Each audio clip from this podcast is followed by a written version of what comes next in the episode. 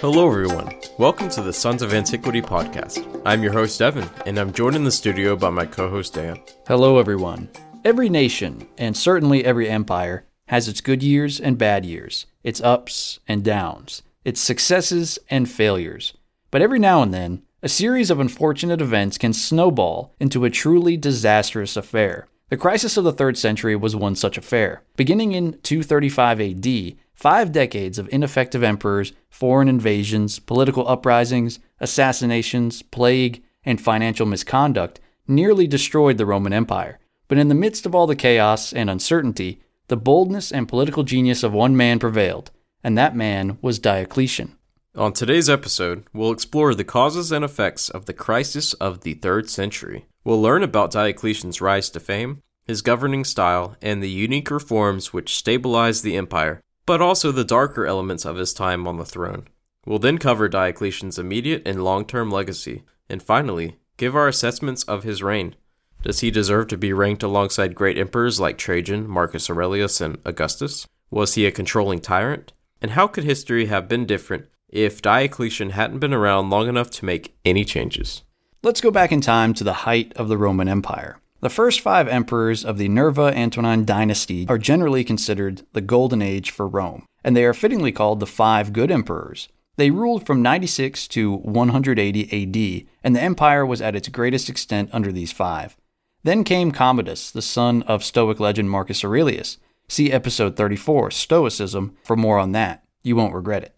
He kind of ruined things, then got himself murked causing the Year of the Five Emperors, and a list of either ineffective, cruel, or degenerate heads of state under the Severan dynasty. They ruled from 193 to 235 AD. In 235, Severus Alexander was murdered by his own troops, beginning what is called the crisis of the 3rd century.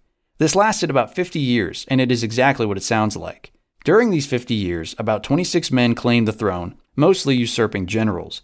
When an emperor died or was killed by the military, the Senate chose their favorite guy and the armies refused, selecting their own emperor from their leadership. Sometimes legions would select different men. You can imagine that a civil war almost always resulted, which further weakened the empire and contributed to a vicious cycle of instability.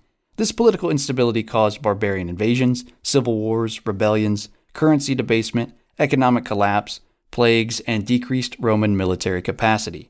It's really a miracle that the empire survived this period. One reason it lived on was the Emperor Aurelian, who ruled from 270 to 275 AD. Aurelian was an Illyrian, like his eventual successor Diocletian. He started from the bottom, if you will, as many of the crisis emperors did, and had a long and highly successful military career. He claimed the throne after the death of Claudius Gothicus on campaign, but he inherited a mess. Modern day France, Germany, and Britain had split from the Roman Empire, styling themselves the Gallic Empire. Much of modern day Turkey, all of the Middle Eastern provinces, and Egypt had likewise seceded, forming the Palmyrene Empire. During his five year reign, he managed to conquer both empires, defeat a multitude of barbarian tribes, build strong walls around Rome, and curb hyperinflation. For this, he was hailed as Restitutor Orbis, a restorer of the world, and made his people refer to him as Master and God. He was the first emperor to mark the god Sol Invictus, or conquering sun, as supremely important, and in many ways set up the empire for monotheism. As you'll see, there are many parallels between Aurelian and Diocletian, with Aurelian serving as a precedent to Diocletian in many ways. Anyways, a corrupt official tricked Aurelian's officers into killing him. Thus ended the short but lively reign of the Restitutor Orbis. A handful of short lived emperors followed, but everything would change with the ascension of a plebeian military officer named Diocles. Diocletian, whose given name was Diocles, was born on December 22, 245 AD in Croatia, specifically an area called Dalmatia, which lies along the eastern shore of the Adriatic Sea. The people of this region were collectively known as the Illyrians, and they regularly faced off against the Roman Republic. By 168 BC, Rome had managed to get them under control, and Illyria became an official province. By 6 AD, however, the Illyrians rebelled in an uprising known as Bellum Batonianum. It took the Romans three years to crush the rebellion, but once they finally did, the Illyrians never made another attempt at independence. We bring this up because Diocletian joined the Illyrian army as a young man and became part of an elite unit within their military. Due to his impressive capabilities, he was given a command position in Moesia, a province near the Black Sea. In 283 AD, Diocletian got the chance to escort the elderly Carus, the new emperor of Rome, to Persia as the commander of his personal cavalry guard, or Protectores Domesticus. Carus had just recently ascended to the throne following the assassination of the previous emperor Probus by his own men, and was on his way to Persia to intervene in a brewing civil war. This gave Diocletian a great opportunity to make a good impression on the most powerful man in Rome, and it even helped him win a consulship in the year 283. He would also go on to serve Carus's son, Numerian, in a similar capacity after Carus unexpectedly died while on campaign due to illness or, as some sources claim, a freak lightning strike. Carus never set foot in Rome as emperor and only served for one year. R.I.P. His son's reign wouldn't last very long either.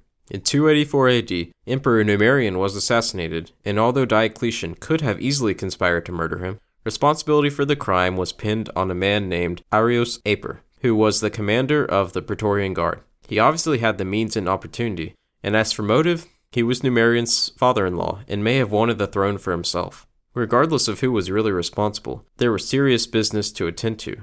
A council of generals and tribunes was assembled at Nicomedia, a city which Diocletian would later establish as the capital of the Eastern Roman Empire, and Diocletian was chosen to succeed Numerian. Diocletian accepted the position on the 20th of November, 284.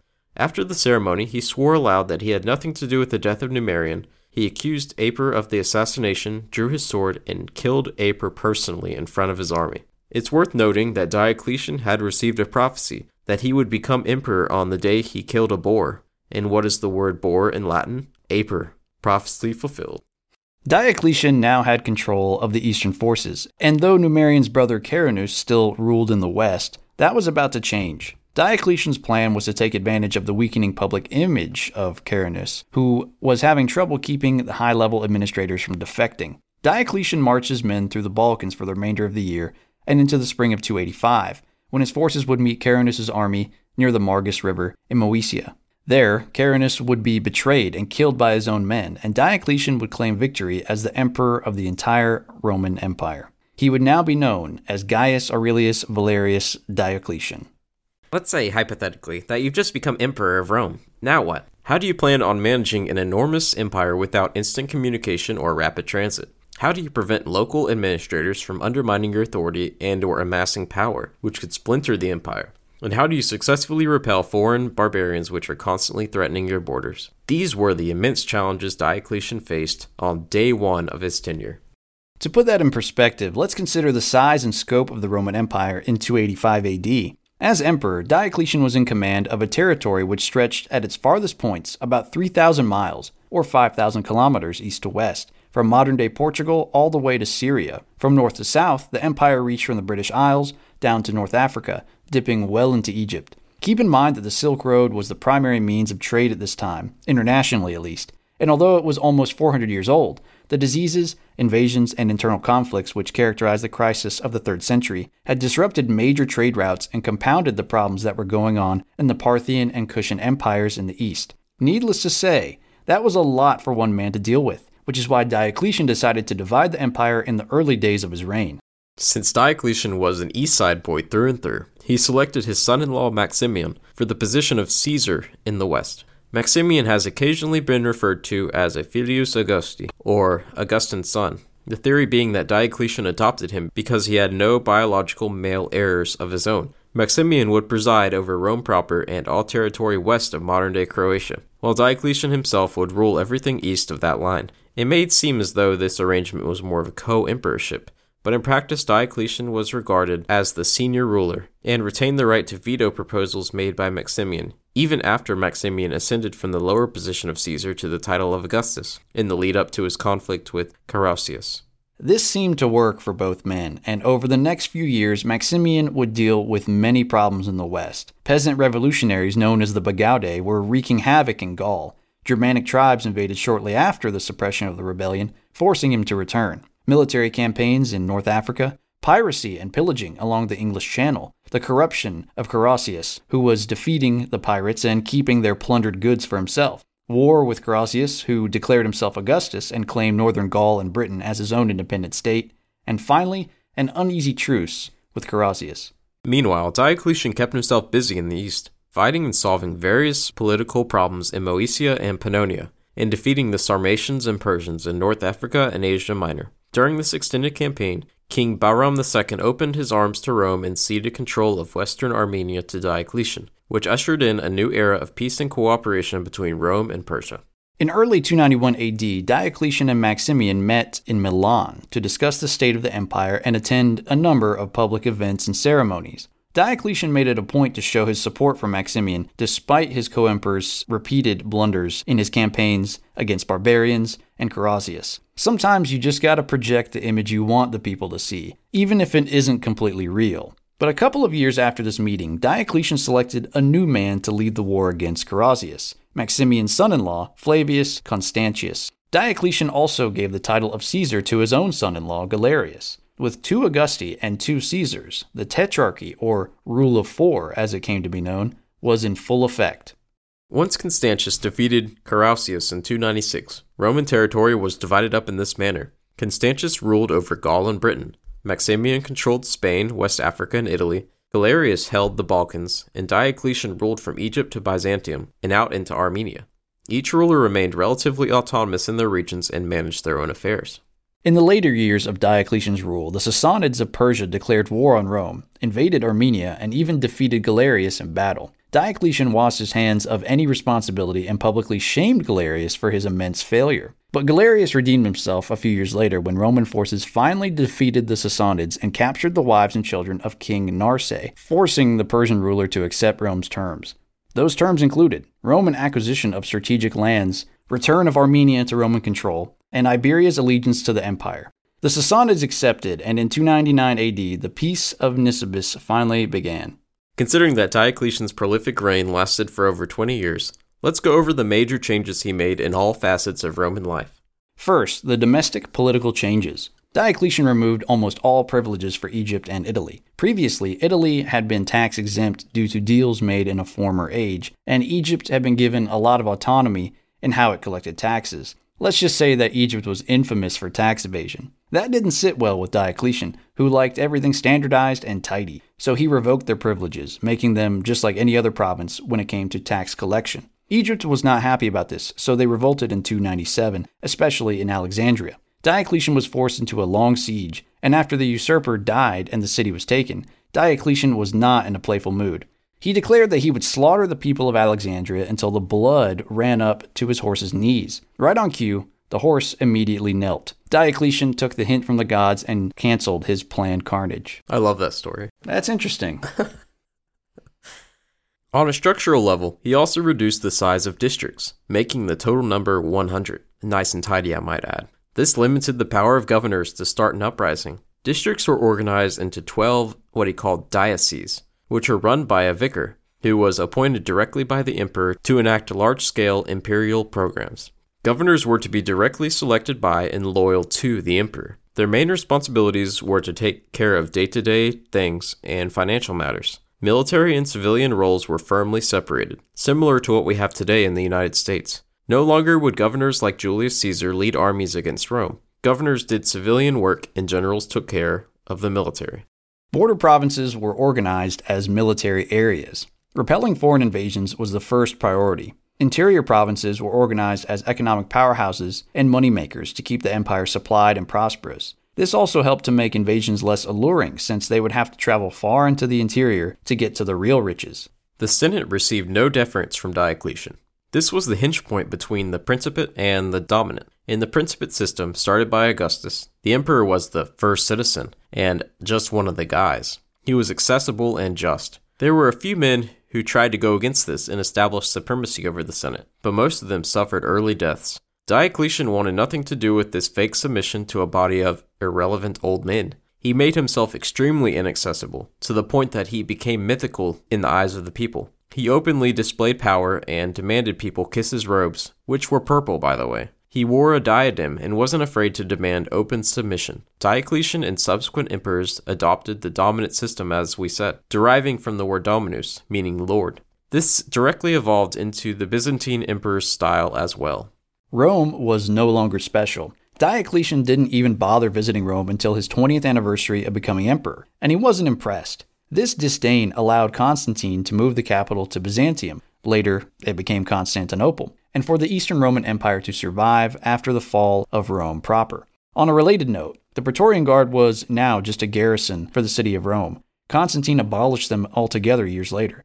Thus ended the storied history of what was once the most powerful institution in the empire. Diocletian was an autocrat by nature. He turned to systematic thinking and centralized bureaucracy to accomplish his goals.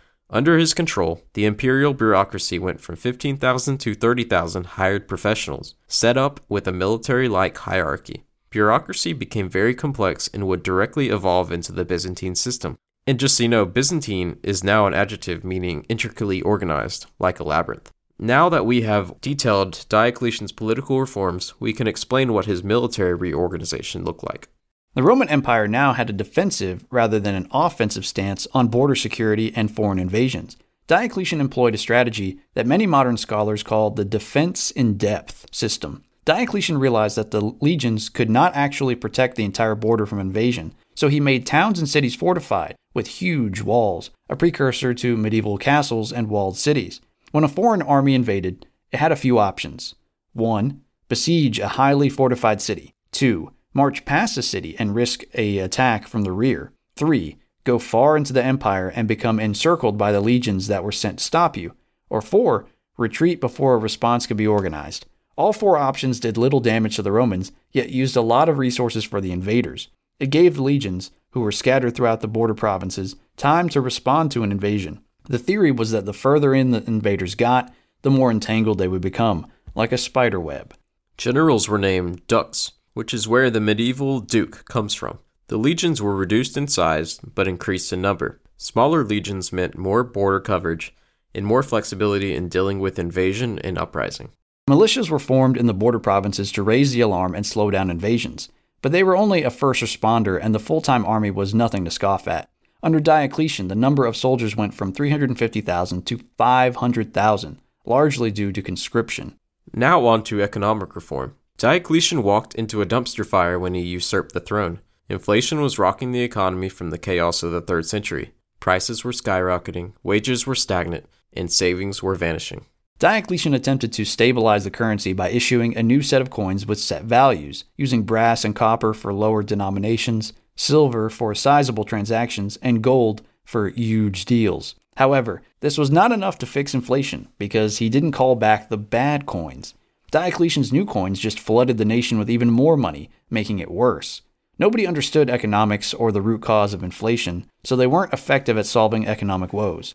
To make the system function without a solid currency, Diocletian changed the tax code to accept taxes paid in kind. He developed an elaborate equivalency chart that converted basic goods into tax units. So let's say that one tax unit could be paid in 5 pigs, 1 cow, 50 shirts, 15 shoes, etc.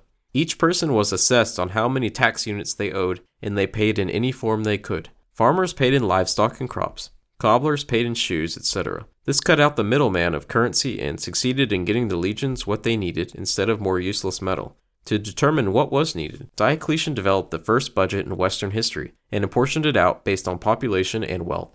In order to halt instability and make his new policies work, Diocletian nationalized all trade guilds, making them all state agencies with state employees and complete state control. He forbade people to change jobs, and professions were purely hereditary, so if your father was a carpenter, all his male descendants would be carpenters too. Since his edicts were not working to curb inflation, crazy, Diocletian decided that it must be the greedy merchants who were driving the prices up on everything. Also sounds familiar. He issued his Edict on Prices, which set a price ceiling on every item imaginable. Charging more than the stated price was, on paper at least, punishable by death. His edict was entirely impotent. There were not enough government agents to check every transaction all throughout the vast empire, so people routinely ignored the edict and bought things at their market prices. The Edict on Prices was quietly abandoned a few years later, but it serves as an intriguing case study on how things were valued in an idealized Roman economy. As a wise man once said, the free market uh, finds a way. And actually, they had different types of beers listed with maximum prices. In, and the, in the edicts? yes, and all of them were the same besides Egyptian beer that was half price. Why? I guess it was the Coors Light of its time. Oh, no wonder. And also, um, he valued the purple dye that he would be the only one using. So you can imagine that's like him trying to save money because he's the only one buying it. And what are they going to do? Sell him, sell it to him for higher? Yeah, you're not going to rip off the emperor, right? This is all interesting, but what most people know Diocletian for is his severe persecution of Christians. Persecutions of Christians had existed in the empire since the age of the apostles, but there was no official universal persecution until the crisis of the 3rd century. Nero infamously executed a number of Christians after blaming them for the fire in Rome, but the persecution didn't spread beyond the city. The first notable persecution took place around 250 AD under Decius, who declared that all within the empire had to sacrifice to the Roman gods, which produced martyrs and apostasy. The next emperor, Valerian, ordered all known Christians to work in the mines, followed by another edict which mandated the death penalty.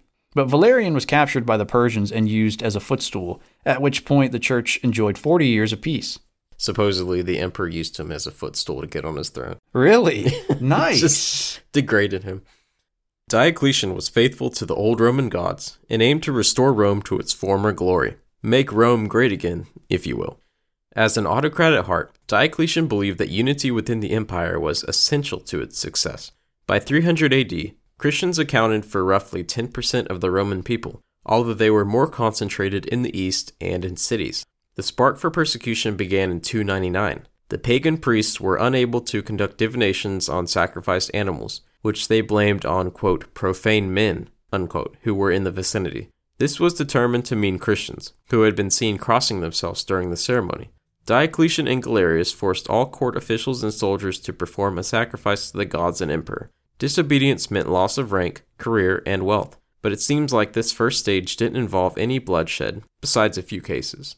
In 302, a Christian deacon in Antioch named Romanus burst into an imperial sacrifice and denounced their pagan practices, leading to his eventual execution. The audacity of this deacon led Diocletian and Galerius to leave for Nicomedia. They spent the winter debating what to do with this religious minority. Diocletian thought that forbidding them from public roles would be enough, while Galerius advocated for their total extermination.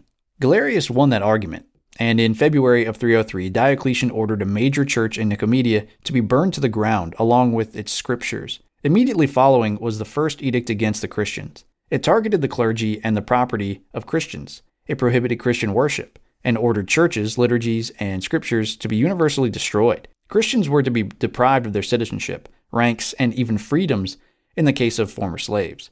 Against Diocletian's wishes, there were many martyrs, mostly in the east. It is worth noting that Constantius, the father of Constantine, did not enforce the edict in the West, making him a low key hero to Christians and giving his son Constantine grounds to take up that mantle.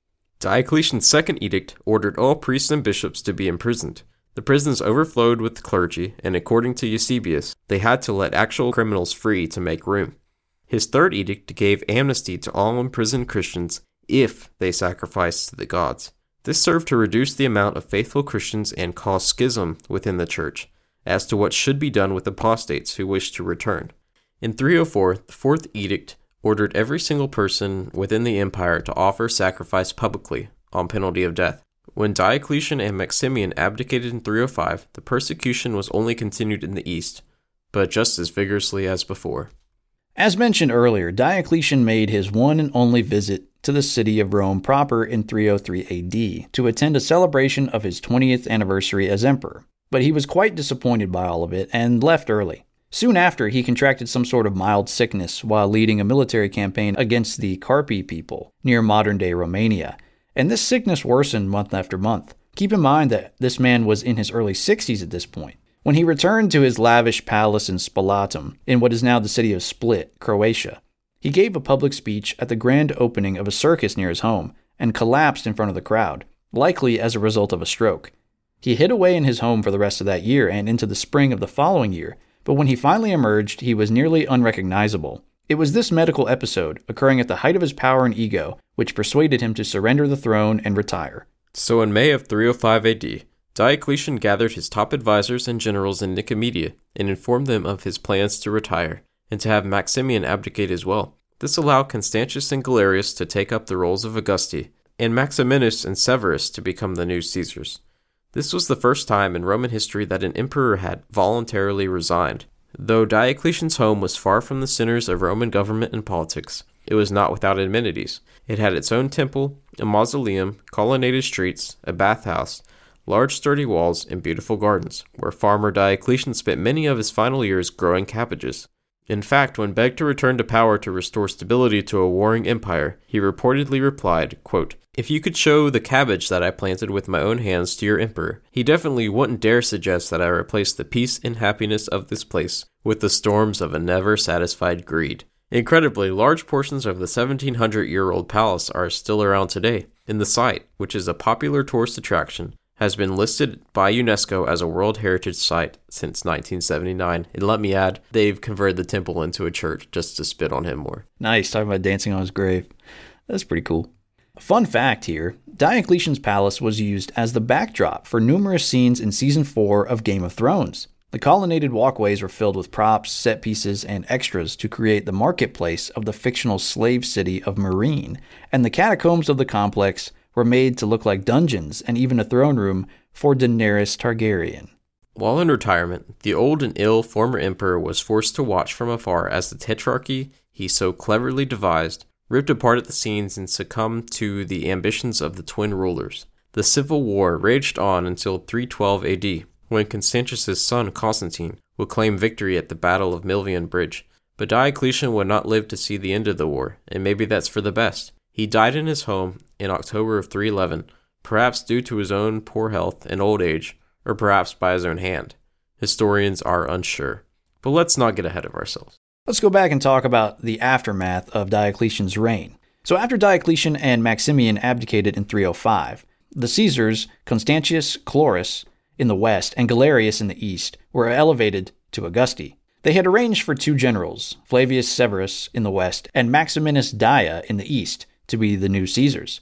This left two young men feeling very slighted, though. Constantius Chlorus had a son named Constantine, and Maximian had a son named Maxentius. Both had been left out. Also, both new Caesars were connected to Galerius, so Constantius was isolated. But soon that wouldn't matter. The next year, Constantius died from natural causes in the modern day city of York, England.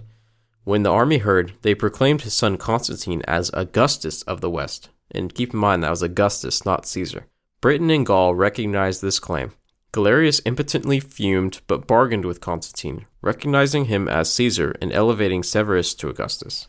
Maxentius felt extra slighted after this, so he conspired with the people of Rome to have himself declared leader of Italy and Africa. Severus marched on Rome but was unable to take the city due to its Aurelian walls and mass desertions to the son of Maximian. Maximian joined his son in Rome and they killed Severus in Ravenna. Galerius marched on Italy too, unable to accept the murder of an Augustus, but he was unable to take Italy as well.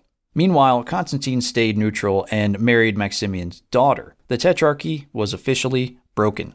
With Severus dead, Constantine proclaimed himself Augustus of the West. Nobody had the power to do anything, but Maximian and Galerius convinced Diocletian to hold a conference and discuss how to save the tetrarchy. Though Diocletian refused to become the senior Augustus on account of his cabbages, the three men decided who would be in charge from now on. Maximian agreed to stop trying to come out of retirement. Maxentius was officially proclaimed an illegitimate usurper. Galerius and Maximinus Daia remained in charge in the east, and a new man, Licinius, was promoted to Augustus of the west. As you can imagine, Constantine did not take this demotion to Caesar lying down. Both he and Maxentius continued calling themselves Augusti. The old man Maximian made a series of incomprehensible blunders that sealed his fate. He tried to overthrow his son Maxentius, but when that failed, he fled to Galerius. That didn't last long, so he fled to Constantine's court. Then he came up with this brilliant idea. He claimed that Constantine had died and that he was the new Augustus. Nobody believed it, and when Constantine showed up, he politely told Maximian to kill himself. He did so in 310. Galerius died of natural causes in 311, promoting Maximinus Daia to Augustus. Constantine marched on Rome and killed Maxentius in the famous Battle of the Milvian Bridge in 312. This was the day after Constantine received a vision of a Chi Rho and was told, In this sign, conquer. Chi and Rho are the first two letters of the word Christos in Greek. This was the beginning of Constantine's conversion to Christianity. Licinius and Maximinus split the East between themselves, but a civil war between the two resulted in the defeat of Maximinus and consolidation of the East under one Augustus by 313. With the empire now split between two Augusti, they ratified their alliance in Milan, where the Edict of Milan was issued jointly. The Edict of Milan granted full tolerance to all religions, but it was mostly about Christianity. By 320, Licinius broke his promise and began persecuting Christians in the east, giving Constantine an excuse to declare war. The Battle of Adrianople in 324 was framed as a battle between paganism and Christianity. Though outnumbered, the zealous Christian army defeated Licinius and his men. After the Battle of the Hellespont and the Battle of Chrysopolis, Licinius and his Caesar surrendered. They lived another year until Constantine eliminated them. This ended the civil wars of the Tetrarchy and saw Constantine as the sole ruler of a united empire.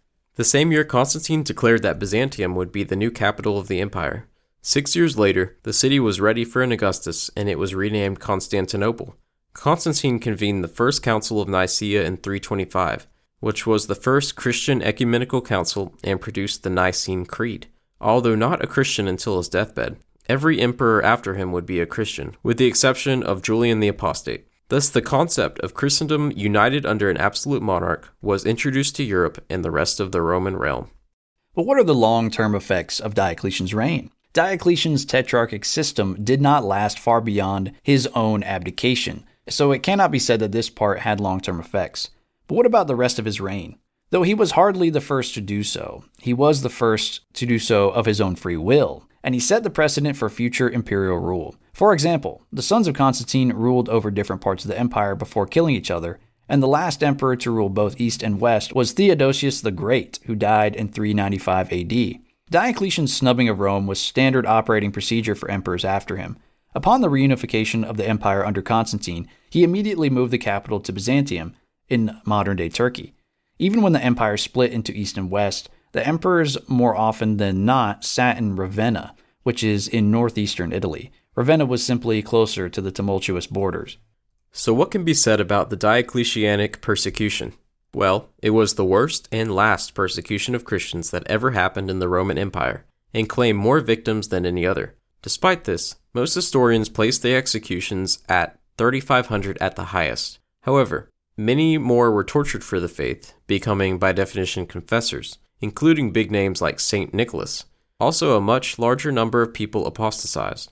With Christians being 10% of Rome's population and occupying all levels of society, the brutal persecution only helped to bring sympathy to the sect. It also helped Constantine the Great portray himself as a liberator and gain control of the whole empire. And Constantine is one of those great men who actually changed the course of history by himself. Though Diocletian didn't stamp out Christianity, he did cause a big split in the church that would have to be resolved in the coming centuries, especially in northern Africa. The Donatist Christians believed that only saints should be considered Christians. In particular, they believed that apostates and traitors to the faith could not be received back, and that sacraments administered by traitors were invalid. St. Augustine battled them in his time, mid 400s, and though they were condemned by church councils, they only went away after the Arabs conquered them. It's also worth noting that Diocletian brutally stamped down the Manichaean religion, Manichaeism was a religion from Persia which posited that the spiritual world was created by a good god, and the material world was created by an evil god, who were perpetually fighting each other for supremacy.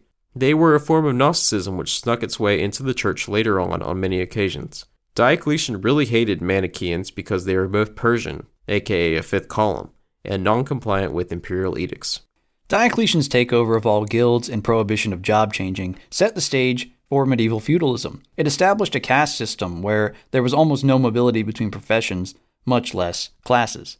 The standardization of walled cities surrounded by farmland also reminds us of medieval Europe. Diocletian set the tone for European monarchy from that point forward, impacting over 1,000 years of Western civilization. The Senate was reduced to obscurity. An absolute monarchy with divine right was the new normal. All in all, what can we say about the Emperor Diocletian? Like most people, he was a mixture of good and bad. Of course, I can't ignore how he persecuted Christians more than any other Roman emperor. In my opinion, that is the biggest stain on his record, bar none. And let's be honest, it was more about letting Galerius off the leash than implementing his own genocidal ideology. In the end, though, God works in mysterious ways. If it hadn't been for Diocletian, we very likely would never have gotten Constantine, and the history of Christianity would be very different. Economically, Diocletian was a mixed bag. He had good intentions and pretty sound ideas about the currency, but his one mistake of not recalling the bad coins ruined his plans. His payment in kind tax scheme was merciful to the taxpayers and life saving to the legions. He basically returned the tax system to bartering in order to get around inflation, and it was an improved method. He must be credited with forming the first budget in European history, too. In many ways, he was ahead of his time. However, his establishment of feudalism left a lot to be desired, though it wasn't as bad as modern people think, and I'm talking about feudalism. Progressives would do well to consider Diocletian's attempt at price controls before they try to make the same mistakes again. Despite this, almost everyone was better off when Diocletian abdicated than when he started. In domestic politics, his legacy is almost entirely stellar. He took a broken empire and made it functional again, even if only for a time. A lot can be said for the stability he brought to the citizens of Rome. He ended 50 years of anarchy and bought Rome a lot more time before it finally fell. Considering everything, I would say that Diocletian was much better than average. A solid B, if you will. If he hadn't persecuted Christianity, I would place him in the top five for Roman emperors before the fall of Rome. But including that, I would place him somewhere in the top 10. Having no prior knowledge of Diocletian or even this particular period in Roman history, I was pleasantly surprised to learn so many fascinating things while researching for this episode. I'm always on the hunt for these types of things new stories and biographies that can give us some insight into how things are playing out and could play out in our modern day. Diocletian was a complex leader who came to power at a complex time. I think what's best about his legacy is that it can teach us what to do and what not to do, which are equally important. He definitely deserves a lot of credit for what he got right, like the Tetrarchy, his successful military campaigns, his negotiations in North Africa and Asia Minor, making moves in silence, if you will, until the time was right to take power for himself, and the importance of a peaceful, well fortified retirement plan. But the persecution of Christians and his complete lack of financial sense also deserve criticism. More than anything, I'm amazed at how the currents of history, which are usually determined by the actions, attitudes, and the will of the masses, were funneled down into the hands of just one man. Rarely does this happen, but when it does, it benefits us greatly to study it in painstaking detail. As for how Diocletian ranks among the other Roman emperors, I'm more of a big picture guy, so how the heck should I know? So, what did we learn today? Diocletian stabilized an empire that had been through 50 years of instability and brought some semblance of order and prosperity. Despite his successes, the brutal persecution of Christians, various economic experiments, and long term failure of his new governmental system put a stain on his legacy. His reign had a huge impact on Europe and the Mediterranean, which lasted over a thousand years after his death.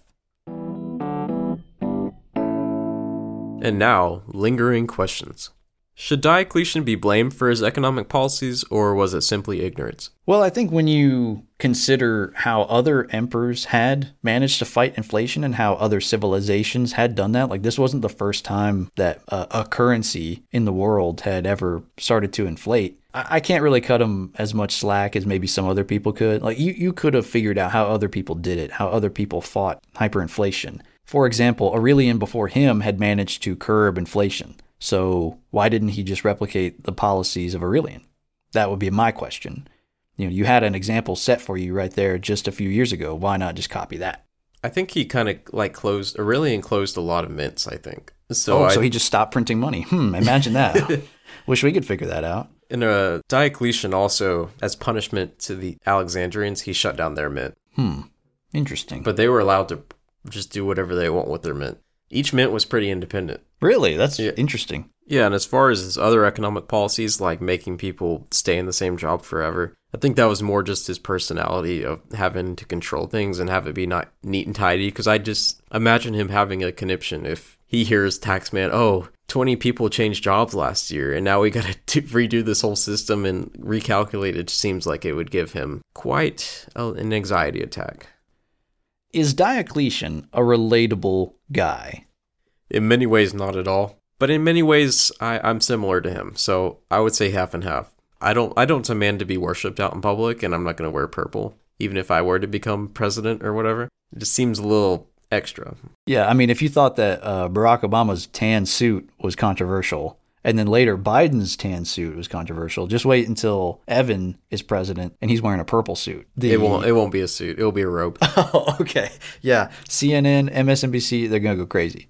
you're probably thinking, oh, I'm similar to him in, in personality. Yeah, the the fact that nobody before him did a budget is just it, it boggles my mind. That is fascinating and strange. And it would be me to just get prices on everything and just make them into a nice spreadsheet and cover them with tax units. I, I like that idea. I, I, I could see that. Now, I don't think you'd be the type to just uh, kill a suspected murderer in front of a crowd, though. Well, that's not really your style. You'd have No. him taken back somewhere and disposed of secretly, discreetly. Pay no attention to the man behind the curtain, you know? Also, of course, just his farmer mentality. I just I love that. The cabbages. Oh, if you could just see my homestead. That would be you, uh, retiring and just farming. That's definitely going to be you. 100%. You and your cabbages. Do you find him relatable at all? I don't know. I mean, it is hard to relate to someone who had so much power, but I think the logic of the tetrarchy, that's something that I probably would have tried to do and probably would have equally, you know, f- I probably would have failed just as much as he did. You know, that would have been something I would have thought, hmm, this is too big for me to handle. Let me put some guys I trust in positions of power and we'll make it work. And then as soon as that personal relationship dissolves, because that was really what made it work, was that he had a personal relationship with Maximian. So if you got your son in law in there, it's probably going to be easier for you guys to figure it out like a family business. It's going to be easier to work things out. But once you start bringing in other people and it gets farther and farther removed, you know, it's going to fall apart. So I think that's that is something I would try. Hey, let's just try this new system. So I can relate to that. Let's just try a new system, new way of doing things. Maybe it'll work. Yeah, he seems kind of naive for the whole tetrarchy system. I'm gonna we're gonna split power between four people and nothing will go wrong. There won't be any civil war at all. And also, we're just gonna pass it on to another generation, and we will never have a problem with people getting big egos in the land of the biggest egos, Rome. One final question: Was this episode more interesting than you thought it would be, Dan? It was, uh, as I mentioned in my review there at the at the end. I went into it thinking, "Wow, who is this guy? Never heard of any of this stuff. I had no clue what I was getting into." But once I started researching it, it really spoke to me. This era of crisis and then healing and taking an empire that is almost on the brink of destruction and turning it around completely 180 and fixing it and helping it last for at least 150 more years. So that's pretty cool. And I think there's a lot of lessons we can learn from that. So that's what I really appreciated was that this was a critical time in their history that has a lot of modern similarities. If I may be so bold as to say anacyclosis, anarchy transitioning to monarchy, to a strongman. Yes, that I think is the exa- a great example of the final stage, leading back into the first stage. Yes, sir. And it took a strong man to get them out of that anarchy. They had a lot of people who had been selected by the Senate or just some legion's favorite guy, and that, that didn't last. Yeah, and that is a great point there, Evan. Where was where was the Senate during all of this? How was the Senate fixing the crisis of the third century? They didn't. They spent 50 years floundering. That is something that we need to understand about our modern political quagmire here in America is that the Senate or Congress can't get us out of this. That's fair, but at that point, the Senate was it had no real power anyway. So him coming in and just not even playing with their game, it was basically just status quo. So it had been a while since the Senate actually did anything. It was more of a social club at that point, prestige, Fair. which some could say that's the way our Congress is becoming. But you're right. In the case of 50 years of anarchy, it took a strong man to bring them all together, and he had to last a while. So 20 years is a pretty good time to get things back together. Although they would kind of collapse after him until Constantine came. Constantine is another strong man that helped stabilize the empire. Agree, 100%. That's all for today's show. Make sure to like, subscribe, and leave your comments. Join us again next time for even more ancient wisdom.